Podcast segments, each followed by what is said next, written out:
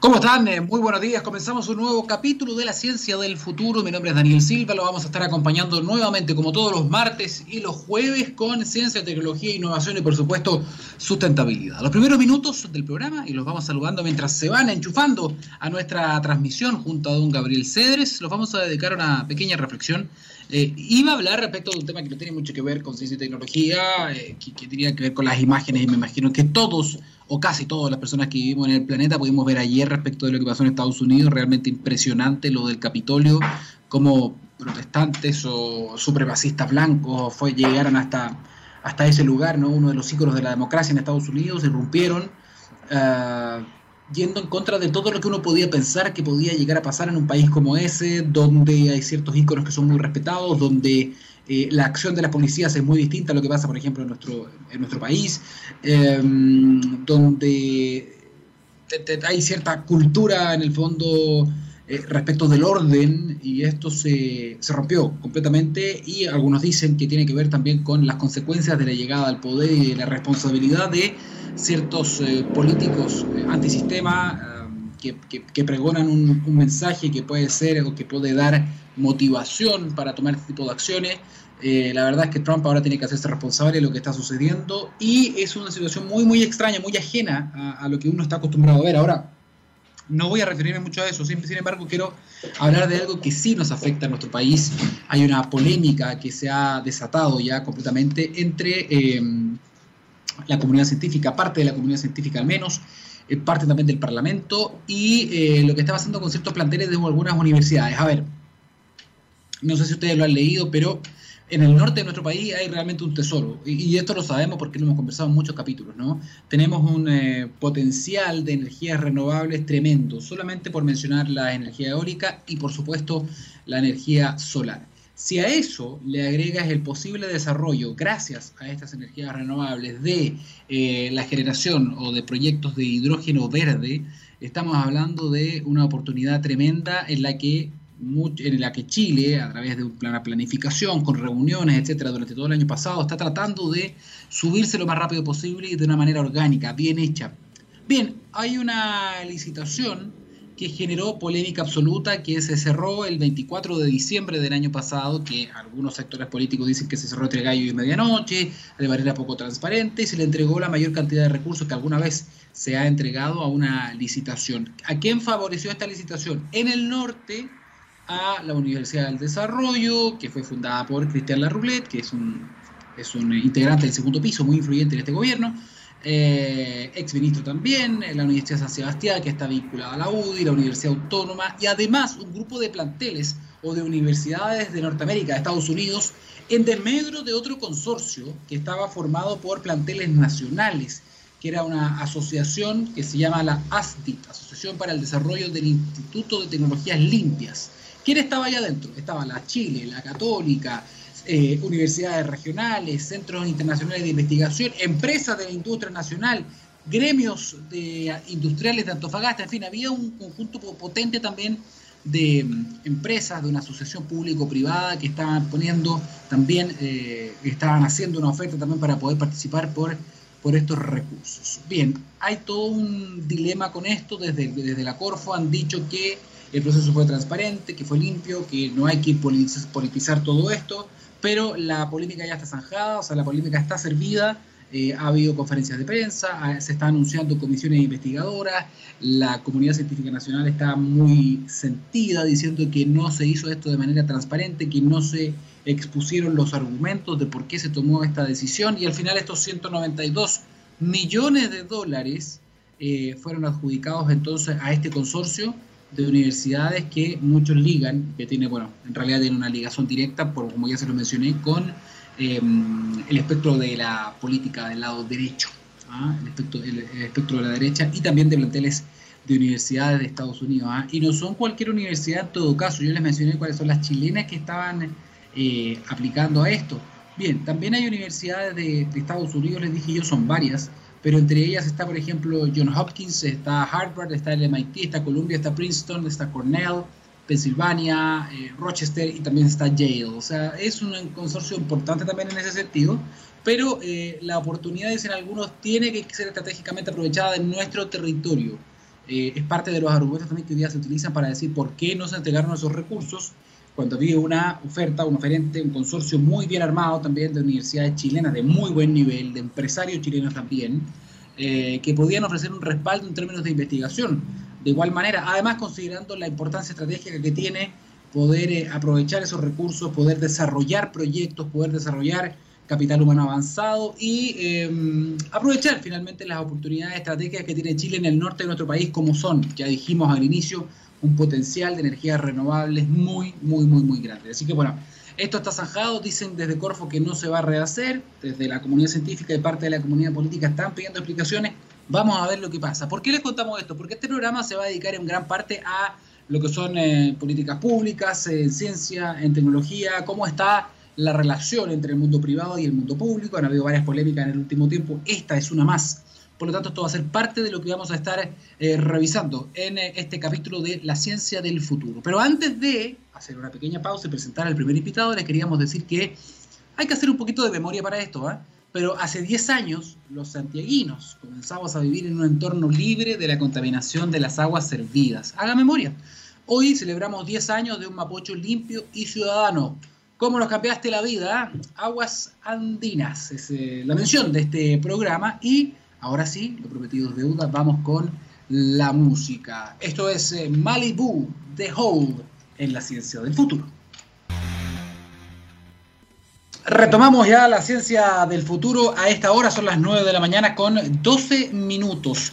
En la introducción estábamos hablando de este, de este problema, de este escándalo ¿no? que se ha suscitado respecto de la adjudicación de una licitación de un monto, 192 millones de dólares, no es menor, para eh, proyectos que tienen que ver con la generación de energías renovables, también con el hidrógeno verde en el norte del país. Se acusa que ha sido injusto, se acusa que ha sido una, una reglín, eso es lo que se está sugiriendo entre la Corfo y ciertas universidades y ciertos grupos de un consorcio de universidades de, eh, ligadas al mundo de la derecha, pero también de universidades extranjeras de muy buen nivel, hay que decirlo también. Bien, em, vamos a estar hablando un poquito de esto y de otros temas, evidentemente, con nuestro primer invitado, a quien pasamos a presentar en este momento. Saludamos a don em, Mario Durán, el director científico de Emprendimientos Innovadores. Mario Durán, bienvenido a la Ciencia del Futuro. Buenos días. Hola, buenos días. ¿Qué tal? Mario, aquí estamos, aquí estamos. Asumimos que estás en la casa, asumimos que estás en cuarentena y lo primero que te vamos a preguntar, porque no nos podemos desentender del contexto, es eh, cómo estás tú, cómo está la familia, no hay nada que lamentar. No, todo muy bien, cuidándonos y haciendo caso, limpiándose, lavándose las manos a menudo, quedándose en casa, trasladándose lo menos posible y cuidándose, cuidándose. Y es lo, es lo, es lo principal, ¿eh? el, el autocuidado, eh, de uno mismo, de sus seres queridos y del entorno de la comunidad es, lo fundamental de esto. Esperando que venga esta gran vacunación masiva que nos permita eh, avanzar, digamos, en esta en esto que nos ha traído una gran lección, hay mucho dolor, pero una gran lección. Los seres humanos somos uno más sobre la Tierra, así que hay que, hay que pensar y, reflexionar qué significa esto desde, el punto de vista general, grande, ¿eh? grande, mm. grande, grande. Un pequeño bálsamo también de humildad. Eh, Mario, Mario, bueno, entremos en materia directamente, lo habíamos hablado también en la presentación. Eh, me gustaría saber tu, mirada, porque tú trabajas desde el, punto de vista del emprendimiento, de conectar capitales también. Eh, ¿cómo, ¿cómo, ves, digamos, esta, esta polémica que se ha levantado desde el Congreso con, la, con, la, con la compañía, con la conjunción de algunas universidades tradicionales de nuestro país? me estás preguntando por el, Instituto de las Energías eh, Limpias. Así es, señor, esa adjudicación que entregó la Corfo. Mira, voy a ser bien sincero, la verdad es que está un poco, eh, seguí de lejos eh, la postulación, eh, en particular en la Universidad de Concepción, donde yo soy académico, estamos involucrados en, este, en, este, procedimiento, yo no demasiado no en lo personal, eh, pero creo que, efectivamente hay que meter lucas, hay que meter recursos en esto. Eh, no conozco los pormenores, pero sí te podría decir, eh, leyendo, porque te estaba escuchando a ti, estaba escuchando a otros colegas, leí la carta de algunas autoridades, leí la declaración de las autoridades de la Corfo, y yo diría que, que, hay que ser cuidadosos en juzgar, porque depende de la métrica de lo que anden buscando. Si andamos buscando generar diseños y, dispositivos concretos, quizás bajo esa métrica, quizás el consorcio que ganó, mira, no sea, no sea descabellado. ¿Ah? Yo creo que efectivamente las universidades norteamericanas eh, que encabezan, digamos, la, alternativa ganadora, yo las he estado mirando, las conozco, muchas de ellas, son grandes baluartes en todo lo que tiene que ver con la transferencia real desde la ciencia y la tecnología y el conocimiento a la industria y la sociedad.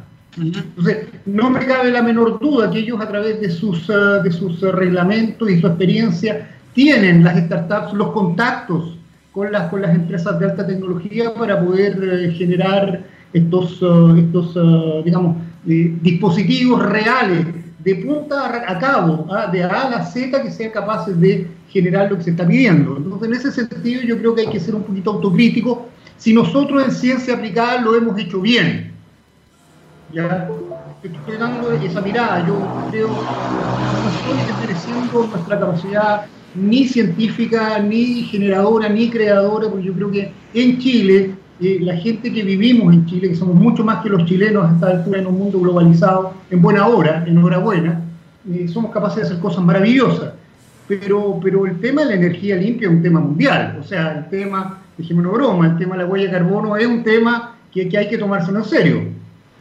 La industria se lo está tomando en serio, las políticas públicas se lo están tomando en serio, pero hay que ver si nosotros somos capaces de, hacerlo y con qué, y con qué, y, en qué, y en qué tiempo, digamos. Entonces, mirándolo de lejos, el consorcio creador no parece no parece una mala alternativa. Ahora bien, yo, yo, entiendo a mis colegas, conversando con algunos colegas de la Universidad de Concepción, conversando con otros colegas en Santiago, eh, de Santiago, eh, entiendo su malestar, pero también tenemos que preguntarnos cómo, lo hemos hecho nosotros, Daniela, y yo creo que en ese sentido la ciencia aplicada en Chile está al debe, la, la ciencia está al debe en general.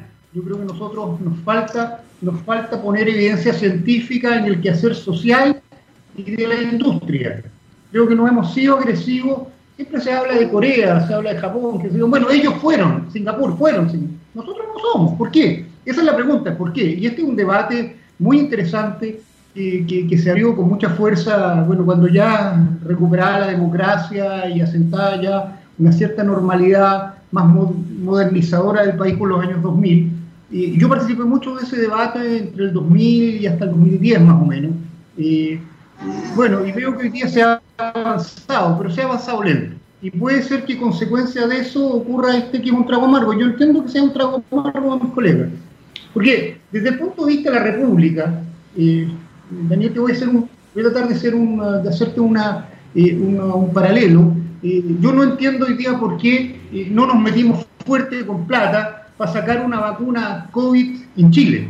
O sea, yo entiendo que aquí hay laboratorios en la Universidad Austral, en la Pontificia Universidad Católica de Chile y otros laboratorios que podrían a lo mejor estar lejos, pero componiéndoles plata se cataliza, se acelera. Yo no entiendo por qué, por qué la política pública chilena no lo hace. Y eso va más allá, Daniel, de una discusión de si yo soy de esta sensibilidad o la otra. Yo creo que aquí hay un tema de fondo que está en el denominador común de lo que ocurre en Chile. Yo, yo, yo, yo con esto te trato de dar una mirada eh, muy positiva hacia el futuro, porque yo creo que hay muchos elementos positivos, no hay que perderse en esta discusión. Eh, te quería hacer otro ejemplo, que, que yo, yo, puedo entender también que aquí hay un elemento quizás de vulnerabilidad con respecto a esta elección de la Corfo y las energías limpias, tiene que ver con la defensa. Tú podrías decir, mira, la defensa chilena hoy día se licita. Vamos a licitarle a las grandes empresas la defensa. Yo te aseguro que tendríamos tres veces más poder de disuasión si la defensa la proveen lo, qué sé yo, la República China, los rusos, los, norteamericanos, qué sé yo, los japoneses, y los costos bajarían un tercio.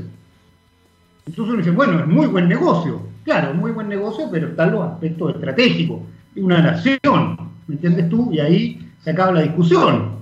Entonces aquí también podría entrar a tallar aquello. O sea, nosotros como país tenemos que pensarlo. Hay ciertas áreas que, que a lo mejor vamos a pagar más caro, vamos a ir más lento, pero son aspectos estratégicos bueno, están esos dos temas. Si tú me preguntas francamente, francamente a mí, yo creo que aquí está una elección que probablemente no sea mala dada una cierta métrica, pero está en este otro aspecto también de una consolidación de una república que, necesita, necesita independencia en ciertos aspectos alimentarios, sanitarios y, qué sé yo. En ese sentido puede hacer, Daniel, efectivamente que no sea una buena, una buena decisión. Pero, pero te das cuenta que hay que mirarlo en un contexto. Exactamente, Depende, depende de dónde se mire y depende de las consideraciones de lo que es estratégico o no, efectivamente. Pero también tomando tu mismo argumento, por ejemplo, en el caso de la vacuna, que esto ha relevado la importancia de que los países tengan ciertas industrias desarrolladas. Chile desarrolló vacunas hasta el año 2005. Em, poder recuperar eso poniendo las lucas donde se debe. Quizás se van a demorar un poco más que estos grandes laboratorios, ¿no? que se demoran mucho menos tiempo, porque tienen más capacidad. Eh, lo mismo a lo mejor se podría aplicar en este caso, ¿no? Es decir, estamos hablando de energía, estamos hablando de una cuestión básica, ¿no? De la industria, el desarrollo de la energía futura, energías limpias, estamos hablando del hidrógeno verde, que estamos ahí, nosotros justamente ahí en la cresta de la ola. Por lo tanto, también el, el litio, por lo tanto, también es interesante que también está en el norte, quizás también se, veía, se debería haber considerado a lo mejor ese factor estratégico más allá, a lo mejor que la velocidad en la que se puedan dar estos, estos, estos, estos desarrollos, ¿no? Bueno, mira, aquí yo voy a ser un tanto crítico, ¿ah? y te vuelvo a decir que voy a ir más allá de, vote por este o vote por lo otro. Yo creo que hoy día estamos a, puertas de una nueva constitución en Chile, de un debate que, que, debe ser un debate muy sano que yo invito y sigo invitando a que sea un debate muy claro, un debate muy de las ideas. Y lo que estamos buscando acá es la convivencia sana, una bella vida, la bella vida. Tenemos, que, tenemos que de alguna forma terminar con esta violencia fratricida y, esto, y, estas, y las malas prácticas que al final nos llevan a nada. ¿okay? Y en eso, está, en eso hay un acuerdo transversal. Bueno, que eso luzca. Entonces, en ese sentido, decirte que, que, que, a partir del año 2000 se dio un, un impulso con unos bríos tremendos para modernizar el Estado y a través de modernizar el Estado que fuera un caballo de batalla, un Troya, si quieres un caballo de Troya, que fuera capaz de arrastrar al resto. Industria, la totalidad de la industria mediante. Y, yo creo que ese camino se abortó con, con, después con la salida del presidente Lagos, no entiendo por qué. yo creo que allí hay un error, hay un error que, que no es menor, un error estratégico, y yo creo que hay una visión que se quedó estancada en alguna parte que se anduvo, se anduvo perdiendo.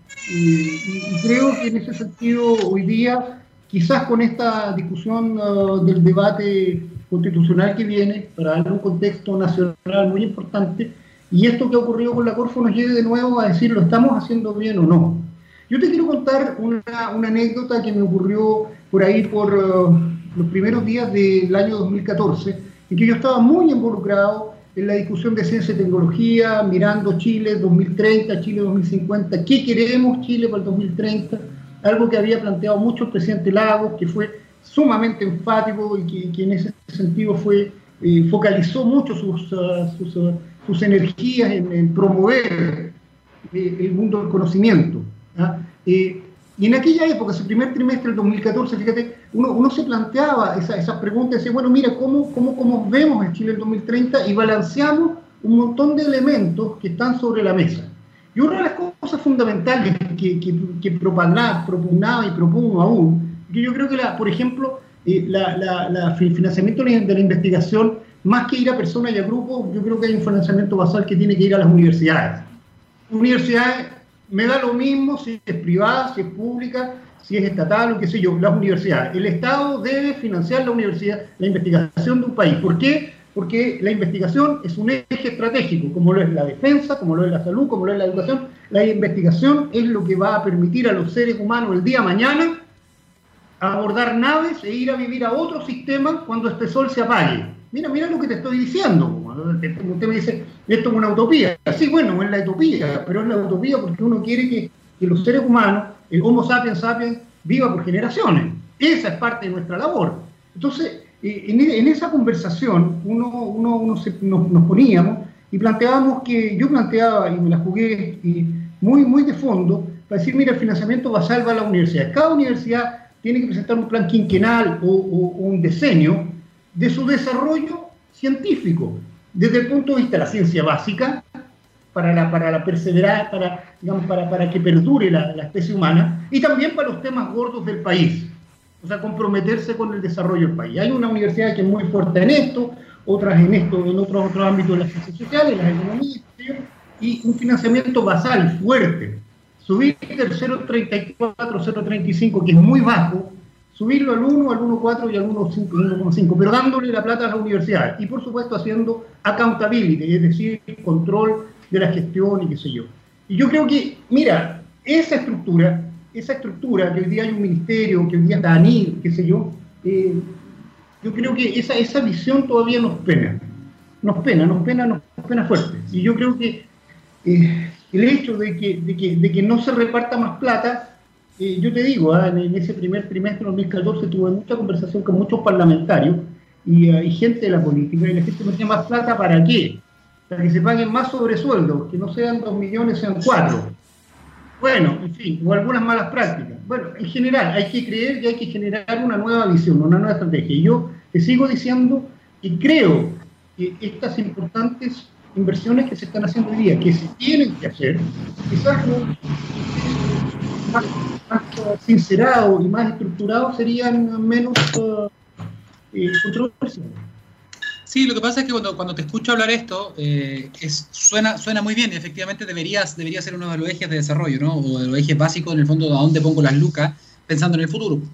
Eh, muchos, me recuerdo a muchos candidatos en su momento han puesto supuestamente, y me imagino que tú lo tienes más en la memoria que yo, el tema de eh, aumentar los recursos en ciencia y tecnología, el valor agregado, aumentar el rol de la universidad, la, la, la, investigación, el recurso humano avanzado, y citan ejemplos, dicen, miren, hablemos del milagro de Seúl, del milagro de Corea del Sur, hablemos del milagro de Shenzhen en China, que son eh, ciudades y países en los que he tenido la suerte de poder estar y conversar con muchos de los innovadores de allá y es impresionante la diferencia que existe respecto de esta visión. Es decir, efectivamente esos gobiernos, esos países invierten en esas universidades. En Rusia, por ejemplo, también hay una obligación de que tienen que financiar investigaciones, pero también una vez que esas investigaciones se convierten muchas veces en spin-off, en nuevas empresas, nuevos emprendimientos, ellos entregan soluciones que las empresas privadas también compran. Entonces, hay todo un ecosistema donde esto llega al mundo real.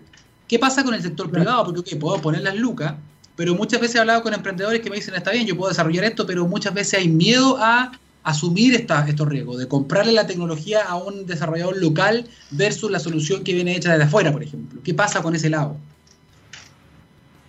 Bueno, tiene, tiene muy buena tu pregunta, Daniel. Yo creo que tú estás yendo ahí a yo te, yo te, voy a yo te voy a traer a, a, nuestra, nuestra América, a América Latina, nuestra querida América Latina, nuestra América morena, eh, te voy a nombrar a Yachay eh, en el Ecuador. Yo tengo, yo tengo muchos vínculos con, con el Ecuador.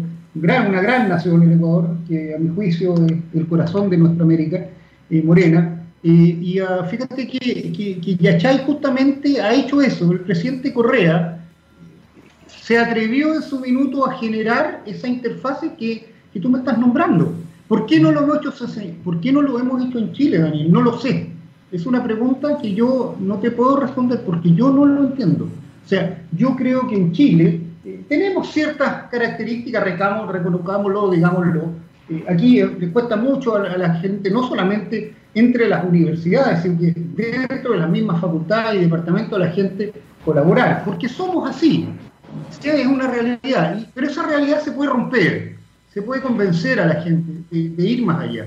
Pero es un tema de atreverse a hacerlo. Daniel, si las cosas, el, el, digamos, las cosas están servidas en la mesa, eh, abra, abramos los ojos. Quizá eh, haya, haya, se nos haya, se nos haya, eh, hayamos permeado el mundo de la ciencia, de la tecnología, eh, el mundo universitario, el mundo de la academia, esté también en una crisis en que nos cuesta creer, en que, hay tapones que nos hemos sido capaces de sacar yo siempre creí, entre otras cosas, decirte que en la política, y eso es lo hemos conversado y se lo he dicho a grandes políticos, ¿eh? yo creo que aquí hay un error cuando en el Parlamento eh, tú tienes a, a, los presidentes de los partidos, a la gente de las directivas de los partidos que también están en el Parlamento. Y tú te das cuenta que los partidos políticos, las, sobre todo las conjunturas políticas, están para las utopías, las grandes utopías.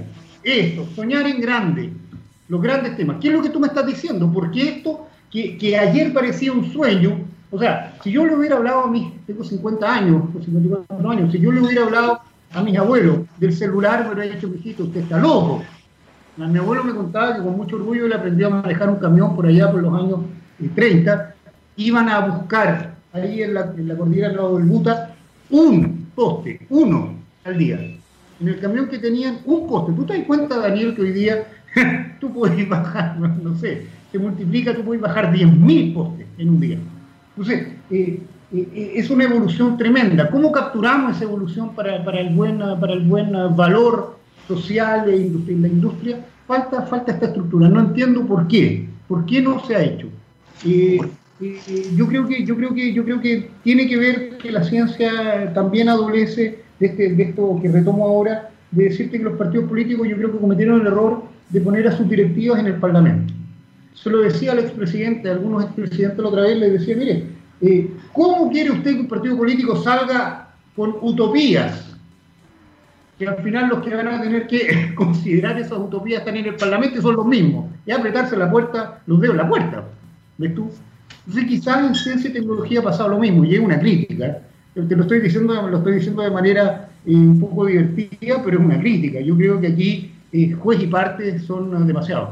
Y, ah, ah, y, yo creo que la ciencia en Chile se ha pensado mucho eh, asociada al desarrollo de ciertas materias y ciertos equipos que pretenden o que piensan, porque los académicos somos así, muy fatos, ¿no? Lo que yo hago es lo mejor. Lo que tú haces, mira Daniel, mira Gabriel, es bueno, pero que en realidad lo que realmente es bueno soy yo. Bueno, a eso hay que ponerle coto, y en Chile no se le ha puesto. Y yo creo que estamos pagando los precios.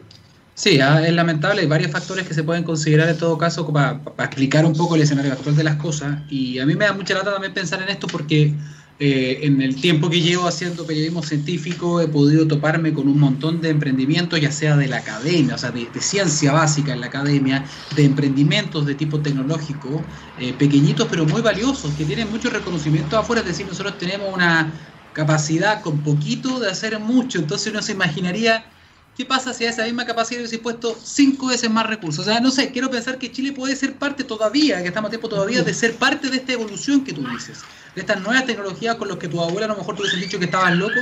¿Por qué Chile no podría ser parte a lo mejor en la formación de eso, no solamente en, la, en usar, porque aquí somos early adopters, somos usuarios tempranos de nuevas tecnologías, pero lo que, lo que podríamos hacer, lo podríamos aspirar a ser los creadores también de parte de alguna de esas nuevas tecnologías. Eso, mira, Daniel, mira, mira, Daniel, querido, si nosotros fuéramos capaces de entregar financiamiento, y te insisto, ¿ah? te insisto, porque yo estudié en la Universidad de Chile y tengo, tengo unas, y soy conocido por ciertos pensamientos políticos y posturas. Entonces, no vaya algún colega o alguna autoridad a pensar que yo estoy en contra de las universidades privadas o ninguna. Yo, yo creo que el Estado debe financiar la investigación, así sea la haga la Universidad de los Andes, la Universidad del Bello, o la haga la Universidad de La Serena, o la Universidad de Magallanes, o quien sea.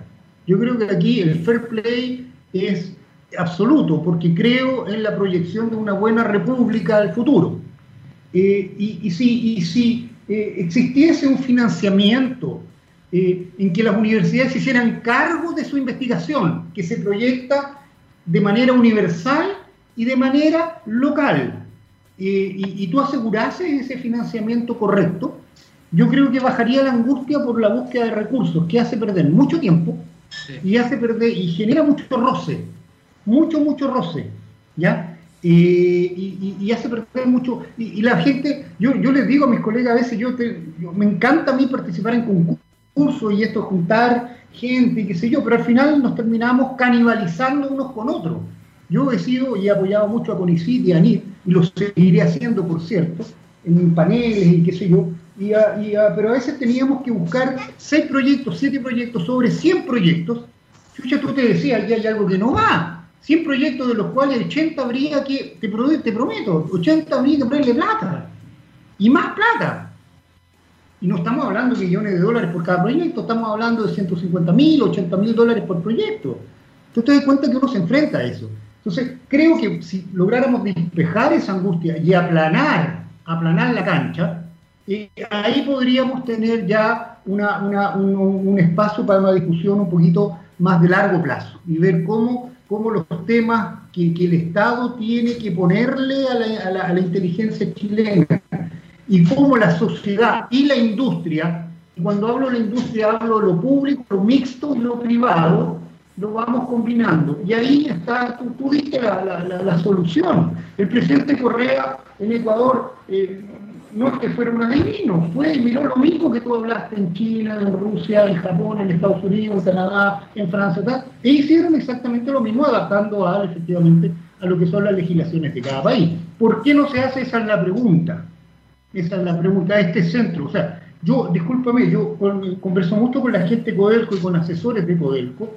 Yo, yo no, todavía no logro entender por qué Codelco no tiene, no tiene la industria un gran centro de investigación y desarrollo mundial, no solamente para el cobre, ni siquiera para la minería metálica o no metálica, sino que en general vuelvo a Nokia. Nokia empieza en la forestal y termina siendo un gigante en la electrónica. Ahí estamos fallando. ¿Por qué Codelco no puede poner 150 millones de dólares anuales para mantener eso? No, no lo entiendo. Interesante, interesante, interesante mirada. Interesante mirada, Mario. Ah, te quería agradecer. El base que el tiempo se nos hace muy corto. Tenemos también otra entrevistada. Mira, no me di ni cuenta ya.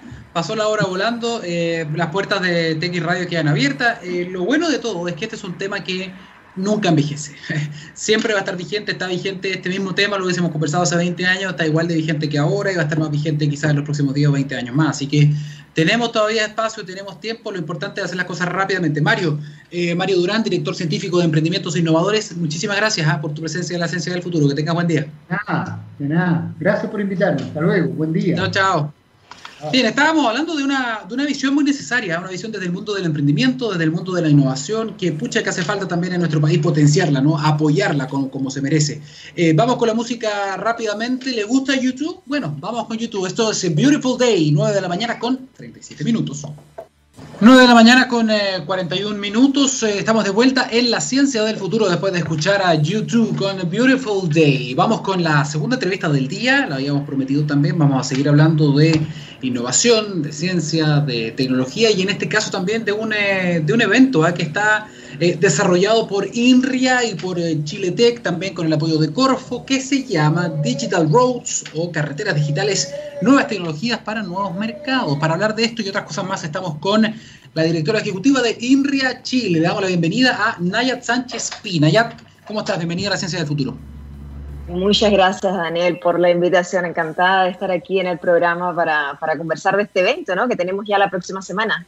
No, Digital Roads. Digital Roads, claro, y además poder femenino. ¿eh? He estado hablando últimamente con un montón de directoras, gerentas, ejecutivas de muchas eh, empresas o centros de investigación, de desarrollo, y la están llevando, pero por, por lejos. Así que eh, encantados de tenerte acá en el programa.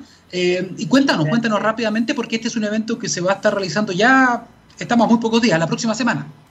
Sí, la próxima semana se realiza particularmente el miércoles 13 y jueves 14 de enero. Eh, y eso, bueno, como mencionabas, es organizado por nosotros, por INRIA, que somos el Instituto Francés de Investigación en Ciencias Digitales, eh, y además por Chiletec, que tenemos además el apoyo de Corfo para realizarlo, y es, es un evento que pretende, digamos, y, que trae eh, instancias de, este, de esta plataforma, ¿no? que es este gran evento de expertos internacionales y también expertos nacionales en el área de la inteligencia artificial en general, ¿no? Pero de ellos en particular de Deep Learning, de, aprendizaje activo, de Collective Intelligence, de NLP, de Natural Language Processing, de Machine Learning claramente. Y bueno, son, son expertos que van desde investigadores que llevan más de 20 años, 30, 40 incluso trabajando eh, en estas áreas y que son investigadores de alto prestigio eh, en el mundo. Y por otro lado también pues Em, directores de empresas, de, del medio también del, ecosistema de, startup y emprendimiento, eh, también que trabajan, que trabajan en el área. ¿no? Entonces, ahora mismo tenemos a varios speakers ¿no? que, que están eh, invitados y, puedo destacar eh, varios ¿no? dentro de ellos, pero antes solo decirte, digamos, que el evento está constituido, está organizado a partir de una serie de charlas magistrales, ¿no?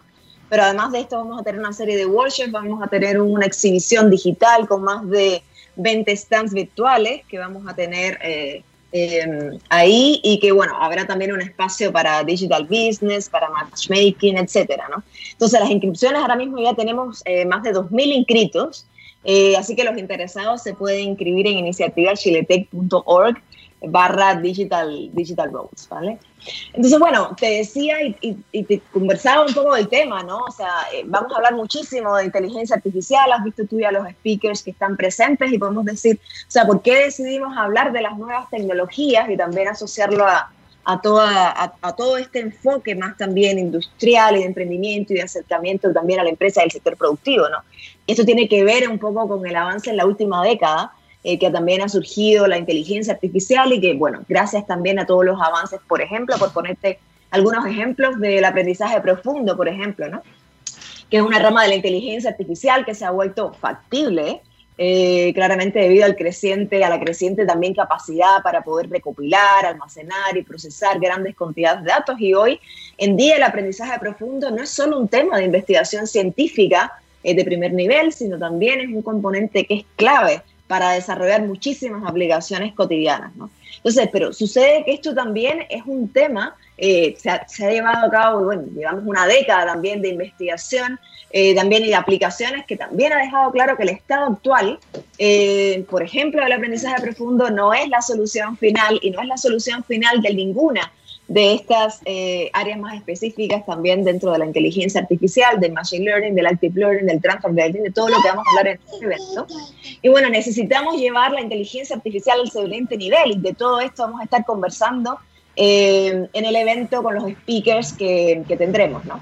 Entonces, solo por, por, destacarte algunos, vamos a tener a, a Philippe Preux, que es eh, bueno, un investigador de INRIA, de INRIA Lille, que es profesor además de informática de la Universidad de Lille, que ha estado investigando en sistemas adaptativos desde una perspectiva también de la inteligencia artificial durante más de 30 años. Eh, que creó un grupo de investigación SQL desde el año 2006 y que lo dirige desde entonces, y que estaba investigando principalmente durante todos estos años en una línea que se llama Reinforcement Learning, o sea, aprendizaje reforzado. ¿ya? Lleva 20 años haciendo esto en colaboración también de una manera interdisciplinar, pues con psicólogos, con modelos de adaptación conductual, de aprendizaje en animales, etc. Y esto tiene muchísimas aplicaciones en la industria. ¿ah? Eh, tiene además una larga trayectoria eh, de desarrollo, eh, digamos, más industriales y, de cómo llevar esto también a, aplicaciones bastante más concretas, con, con bastante contratos que tiene con la industria y con, y con varios proyectos, incluso también con Google Brain. Por otra parte, tenemos también a, Luis Martí, que es eh, investigador, ahora mismo es el, director científico de INRI en Chile, pero que además es un investigador que lleva más de 20 años trabajando también en el área de inteligencia artificial, de machine learning, de redes neuronales, de computación evolutiva, de optimización también, eh, y que ha tenido, bueno, pues una trayectoria bastante internacional. Eh, bueno, trabajando en muchísimos países, también, bueno, en el estado del arte de de, la inteligencia artificial y con muchísima experiencia en investigaciones y en desarrollos de, inteligencia artificial aplicada y de desarrollos bastante más concretos, con muchísima trayectoria también en proyectos industriales. Tenemos también a Ana Cristina Bicharra, que es profesora titular de la Universidad Federal del Estado de Río de Janeiro, que, que es una colaboradora de hace muchísimos años y que fue anteriormente profesora también titular de la Universidad eh, Federal Fluminense, donde coordinó y fundó también un laboratorio donde tuvimos la oportunidad también de colaborar hace muchísimos años y que lleva siendo también hace más de 20 años investigación fundamental en inteligencia artificial, pero con una, eh, de nuevo, vocación bastante aplicada eh, y desarrollo de proyectos bastante concretos, eh, eh, también con aplicaciones en la industria, tiene también una trayectoria internacional en Brasil, Estados Unidos, y, y, bueno, básicamente también trabaja en todo el área de inteligencia artificial, en la parte de collective intelligence, pero también en una área más reciente que es la inteligencia artificial explicable. Entonces, trata el tema de la, ética en inteligencia artificial, que bueno, es un tema bastante polémico que todos estamos eh, tratando, todas las personas, digamos, que trabajamos en el área, estamos tratando con ello. Por otra parte, nacionales, investigadores nacionales, tenemos a Soto, que es un profesor asociado del Departamento de, de Ciencia de Computación de la, de la Universidad Católica eh, de Chile, eh, que bueno, tiene también una trayectoria internacional, tiene un doctorado en la Carnegie Mellon y además que también trabaja en un área parecida a la que trabaja también Philippe Prieur de Reinforcement Learning, eh, porque trabaja en esto más de la teoría, de los algoritmos y el desarrollo de esto de, en el fondo, máquinas inteligentes, que tiene también una aplicación a la robótica cognitiva, al reconocimiento visual, también al Big Por otra parte, vamos a tener eh, en uno de los paneles del primer día, también moderando, vamos a tener el honor, digamos, de tener a María José Escobar, que es la Seremi de Ciencia de la, de la región de Valparaíso.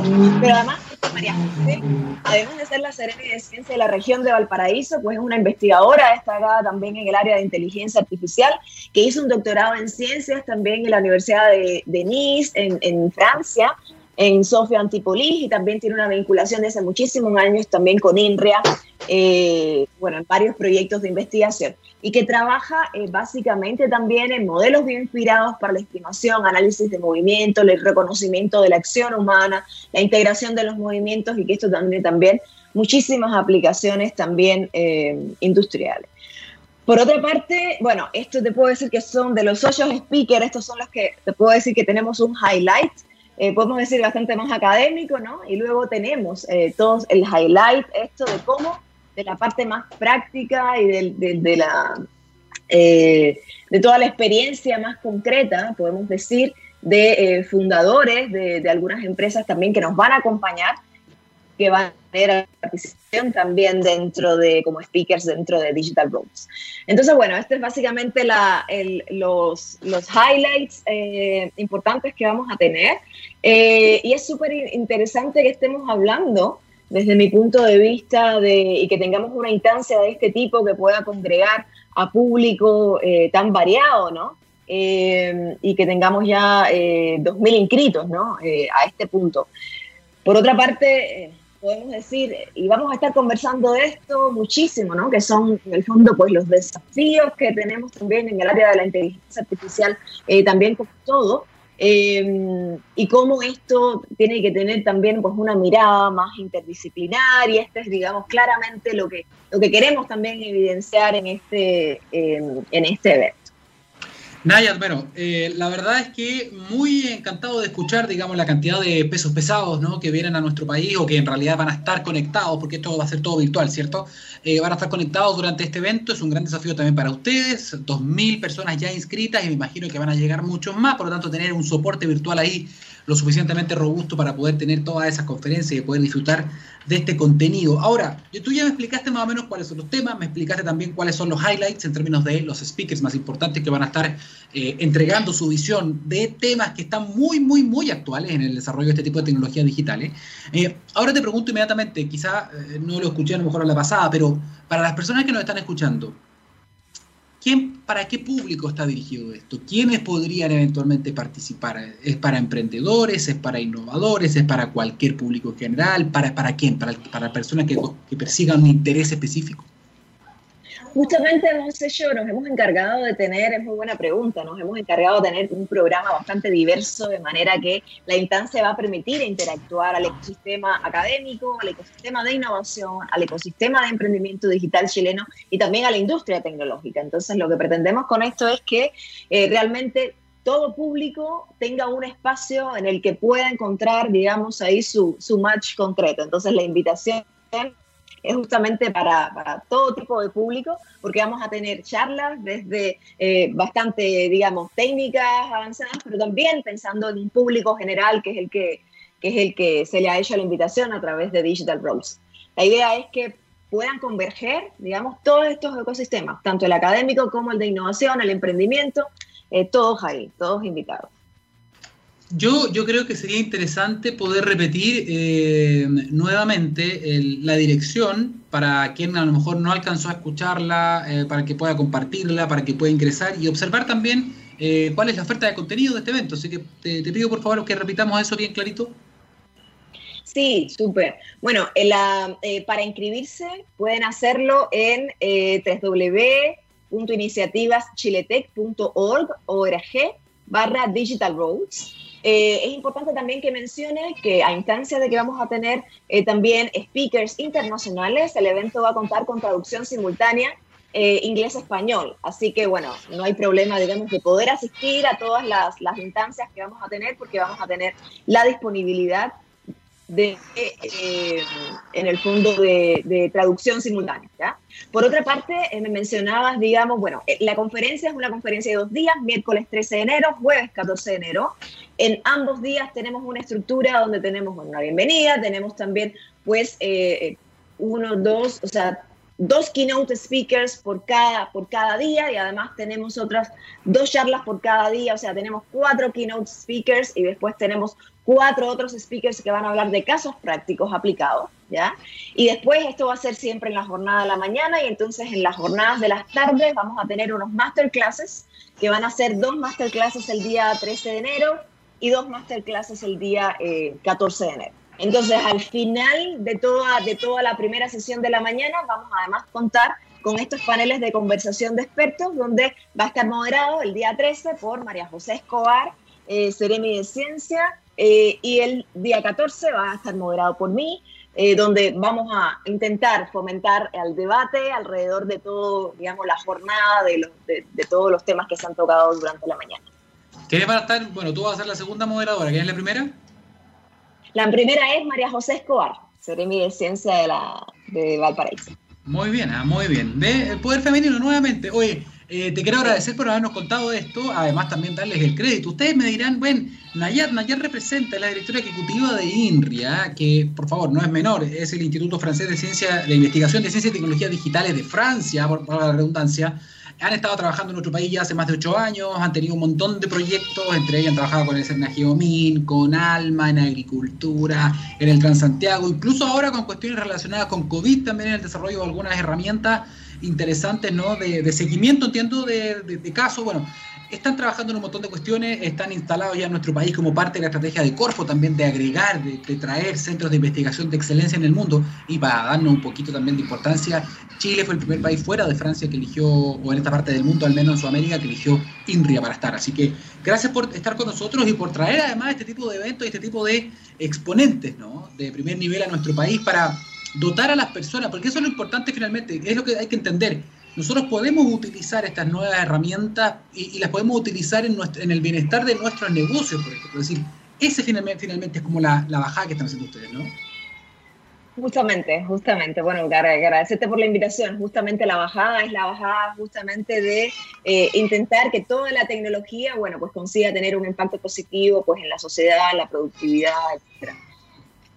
Muchísimas gracias por la invitación, Daniel. No, gracias a ti. ¿ah? Las puertas quedan abiertas cuando vuelvan y me gustaría que la próxima vez, más allá del evento, que es muy bueno, recuerden, 13 y 14, no me equivoco, ¿no? 13 y 14 de enero, la próxima semana se pueden inscribir. La próxima vez que vengas, esperamos que así sea, podamos conversar un poquitito también del desarrollo de estas tecnologías, de el Machine Learning, Active Learning, Reinforcement Learning, que son todas estas cuestiones nuevas que son fascinantes. Además, pasaste del, con la hito el tema de Google Brain, que son todas iniciativas súper, súper interesantes y que yo creo que vale la pena también desmenuzarlas a veces y hablar un poquito más en profundidad. ¿Te parece?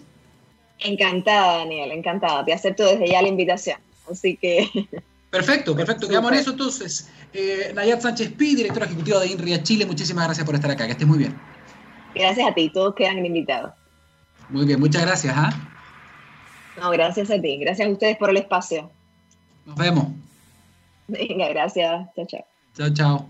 Bien, ahí estábamos entonces conversando con em, la encargada, la directora de un centro de investigación eh, realmente relevante de nuestro, de nuestro país. Y estoy, estoy pensando, estoy pensando en cómo vamos cerrando, ya nos quedan poquitos minutos y no alcanzo a encontrar algo que es eh, relevante. Vamos a, preguntarle aquí a mm, nuestro amigo eh, Gabriel. Lo que pasa es que eh, no podemos irnos sin despedirnos de la, de la, manera correcta. Entonces vamos a buscar acá el, documento que estoy buscando y, y, no lo encuentro. Bien, no lo encuentro. Entonces, estas son cosas que pasan en vivo, ¿ah? les puedo decir inmediatamente. Aquí está, aquí está, aquí está. Estoy a punto, estoy a punto. Ténganme paciencia, por favor.